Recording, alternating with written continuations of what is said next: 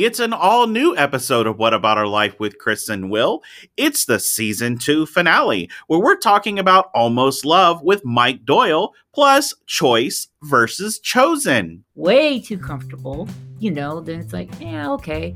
But if you go outside of your comfort zone, I think we've talked about this before, there's something bigger out there. Who knows? And you know, right and wrong in all, all in all importance is doesn't matter.